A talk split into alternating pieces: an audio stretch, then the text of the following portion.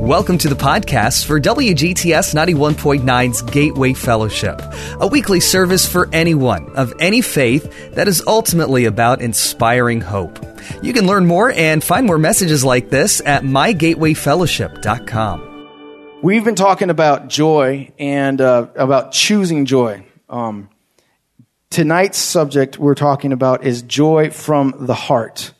And it's so funny because when we talk about joy in the heart, we're talking about something that's more uh, real and deep and intrinsic inside of who we are. It's not something that just passes along with every, you know, fading glance, but this is something that's real and that stirs in us and has some depth and has some roots. Joy that stands in the heart is not easily shaken by everything externally going on around us. Joy in the heart is something that is, is, is permanent and strong. We're talking about choosing joy. Uh, but the first, before we do anything, we was just thinking about that word, choose. That's such a huge, huge word, right? Because every single day, your life is filled with choices. Choices. I mean, every single day. From the moment you wake up, and somebody's with me on this, when you wake up in the morning, you, you look at your clock, or you look, if you're like me, you look at your phone first thing right away, and you check the time, and you say, could I sleep a few more minutes? Somebody with me on that? All right, tell the truth. Could I, how much, how much longer could I sleep before I'd actually be late for work? You know what I mean? How much time can I, how, I know, or if I know, if I sleep 10 extra minutes, man, I'm going to be late. But I choose sleep. You know, so, you know, like, you, you have all these kind of choices. And then you get up, you know, you finally decide, make a choice that I'm going to start this day, and you start to to move around, and you start getting your yourself prepared for the day, and you have the next big choice: what am I going to wear? You know, and uh, if you're like my wife, that choice can take a long time. You know what I mean? And and and if and if and if you're like me, then you have to then choose what are you going to do while your beautiful wife takes all the time that she wants and she deserves. What am I going to do? I have to wait. You know what I mean? What do you say? That's, that's it. Say some prayers because she's going to kill me after this. But you know, it's choice. Choice every day. You get on the road, you're driving, someone cuts you off, you have the choice to say, that's not too much of a big deal, or to be like, rah, and ruin your morning drive and just be so angry about something that's really irrelevant, right? Someone talks to you the wrong way at work or says something that you dislike. You have a choice to turn the other cheek or to respond the way that Christ would respond that might be sometimes, listen, sometimes it might be nothing and just silence and just go the other way. Or sometimes it might be, hey, it's okay, man, calm down, you know? Or you could be like, what? You're talking to me? Blah, blah, blah, blah, blah, and get all mad. We have choices every single day that affect everything. And so when we talk about choosing joy, I'm not talking about uh, so much like a self-help medicated kind of thing of, you know what, today I choose to be happy. That's great. But I'm talking about the joy that comes from Christ that I, guess, that I said has deep roots in us. There's this uh, quote that uh, uh, uh Miss Warren, Pastor Warren's wife, uh, said, her definition of joy. Because I think sometimes the way we get confused with having uh, joy in our hearts is that sometimes our definition of it is a little bit distorted. Sometimes we think that if we're choosing joy in our hearts, it's got to be this happy, go lucky all the time. You can't be sad at all. But that's just not life, right? In life, and even Jesus says this. He actually promises, guarantees you, in this world, you will have trouble. Doesn't matter what anybody tries to say. Jesus Christ said, in this world, you will have trouble. You're gonna have problems. It's just, it's just period. But he also says, but be of good courage. I've overcome the world. So you got here, you got a problem, a, a, a guarantee that you're gonna have problems, but you also have a guarantee that it's already solved. So when we talk about joy, we're talking about something that's deep within us. And she says this, joy is the settled assurance that God is in control of all the details of my life. The quiet confidence that ultimately everything is going to be all right. And the determined choice to praise God in every situation. Joy is the settled assurance that God is in control of all the details of my life. It's the quiet confidence that ultimately everything is going to be all right. And it's the determined choice to praise God in every situation. Bible talks about the joy of salvation. This blessed assurance of understanding that when I accepted Christ as my Lord and Savior, I'm going to be all right. One of my favorite pastors always says this somehow in like all of his books and all of his teaching. He says, don't worry, we're going to be okay. And sometimes I just find so much assurance from that. We're going to be okay. Isn't that awesome? When you're worried, when you're stressed out, when you're scared, we're going to be okay. Turn to the person next to you and tell them, we're going to be okay. We're going to be okay. Give them a high five too. Don't be scared of them. If you don't say this, you're not going to be okay. It's like, he talks about this joy of salvation and that we're, you know, we're going to be all right. And Paul is the champion of this. He's going around and he's preaching the good news of the gospel to all people. And he starts to preach uh, to the Galatians. And uh, in, in Galatians chapter 4, he starts to talk about, um, he starts to talk about uh, some different things that were going on in their lives at the time. And he goes into this huge theological uh, exegesis that we're not going to get into. But instead, I want to talk to you about one thing that he says. He's, he goes to uh, Galatia. He's working there. He's teaching them about the good news. Before then, they didn't really know about Jesus Christ. They had all these rules. They had all these different things. And some had pagan ways. Some had these, you know, just hardcore law abiding, you know, conservative, uh, roots that were just keeping them so hard from learning about this new truth in Jesus Christ. When Paul goes and teaches them about the love and the freedom of Jesus. And, uh, and they're excited about it. And actually, while he's there, he gets really, really sick. And these people start to take care of him.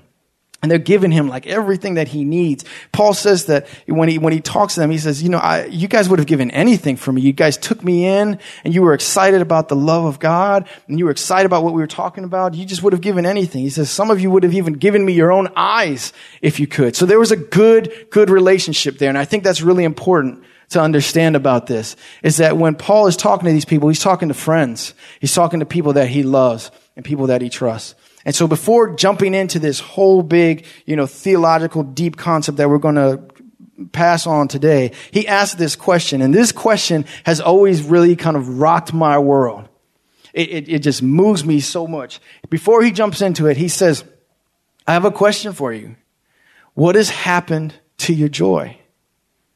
What has happened to your joy? What a deep question that is. What's happened to your joy? What, what, what happened to you? At one point, you were so happy. You were so on fire. You were so excited. What happened to you? Think about it for a moment. Imagine you're the only person in this room. You're sitting here in this, in this center aisle. It's just you. Jesus asks, what happened to your joy? What happened to you? You used to smile all the time. You used to laugh all the time. What happened to you? Man, if we're honest, if we, if we could read every response that's going on in people's mind, I'm sure there's a lot of things that happen to you, Joy. And it may date back to some early childhood things. It may date back to something just last week where, you know what, I was so good, but then that thing happened. When I had, to, when, when that, when that person crossed me, when that person betrayed me, when that person did this. Maybe it was when you were a little kid and everything was great and then something happened in your family and you just lost it. And you know, ever since then, I, I've just lost that joy. But you could say, Pastor, I used to be happy. I used to be excited about life. I used to have dreams. I used to have hopes. I used to have goals and ambition. And then Paul, hear these words. Paul, what, what happened to you? What happened? And more importantly, how can we get that back?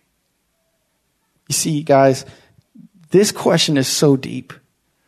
Not because of just the question side of it, but because of the answer that's implied into it it's saying that there still is a joy that exists. There still is a joy that's there. Maybe you've lost it. Maybe you've lost sight of it. Maybe you've let go of it. Maybe you ran away from it. Maybe you feel like it has been stolen from you. But I'm here to tell you tonight that it's still available and it's still real.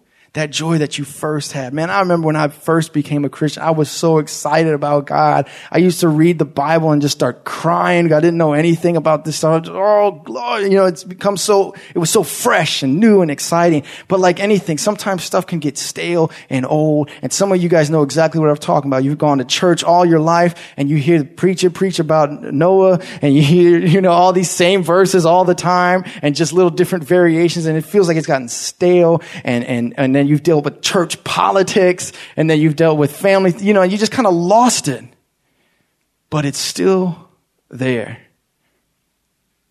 And Jesus says that I've come to give you life and life abundant in abundance.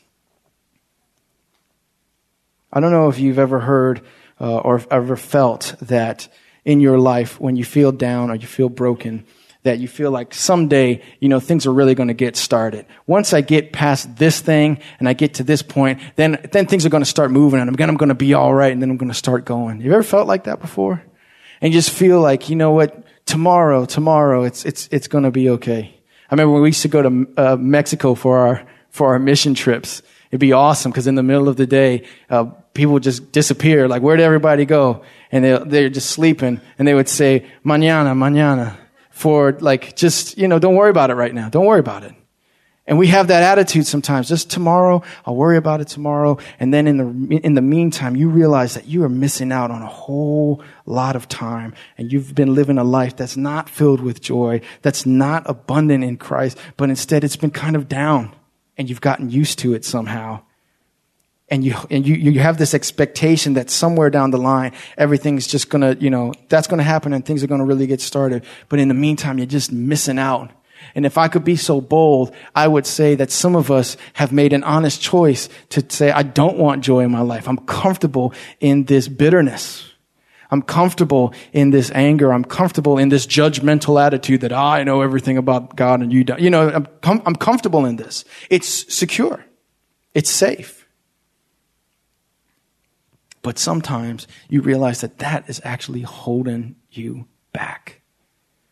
And sometimes it's not a deep, uh, a, a, big, huge, deep process that needs to take place. It's just a simple open up the eyes of my heart, Lord, and let me understand that I'm losing time. And when I choose to live a life that is not filled with joy, and when I choose to have a heart that is not based in joy, then I am choosing a life that is the complete opposite of it.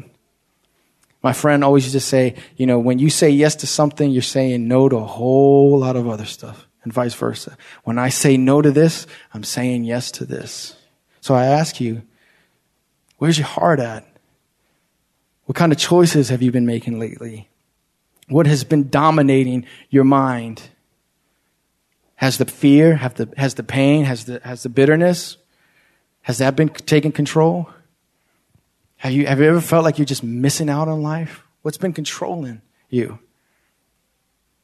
I'm here to say tonight that if you feel that you've just lost it, joy is still available to you. Jesus Christ has not changed. He's the same yesterday, today, and forever. He's paid it all on the cross. He, he, his love is here. It's available for you. No matter of what your situation looks like, you can still have a joyful heart. I have the best example of this. Yesterday was my mom's anniversary. I woke up sad. Sammy woke me up, you know, prayed. She went to work. I took the day off and I just like, I'm just going to sleep in. And of course, couldn't sleep. Woke up, go downstairs to let out my crazy dogs. They're crazy. They will get you and love you to death. And um, I let them out every morning and I go downstairs to, you know, see, see the boys, Mumford and Carter, two rescue dogs I go downstairs, walk down the steps, and in my basement, you guys know it was raining a lot that night, so you, some of you might know where this is going. Water, water everywhere, you know, and mud all over the place. And I wake up and I'm just like, man, this is great. Perfect thing to wake up to.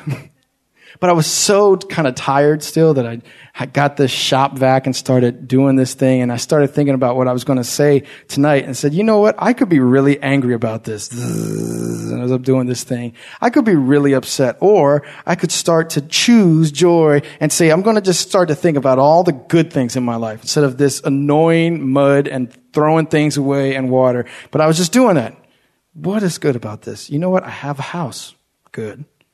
I'm still alive. I can move this. I have a dad who let me borrow his shop vac that I'm never giving back to him. You know? all, all, there's all kinds of things. You know what? I, I have two dogs that love me and I have, you know, I have, I have family. I have a beautiful wife. I have a church community. I have, I have, I have, I have so much. And doing this while clean, has that ever happened to any of you guys? Your basement? Isn't it annoying? I mean, it is one of the most annoying things in the world.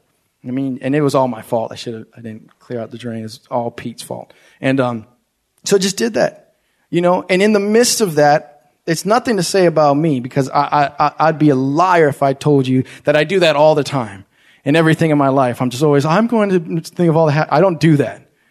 But when I don't do that, I feel like I'm missing out. I'm cheating myself of life.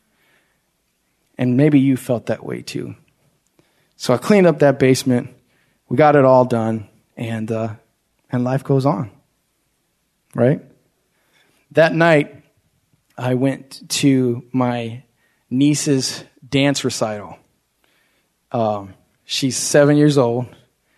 She is filled with energy. She is such an individual. She, oh man, she makes me laugh. Um, so she's in this dance group, and this is actually a dance academy.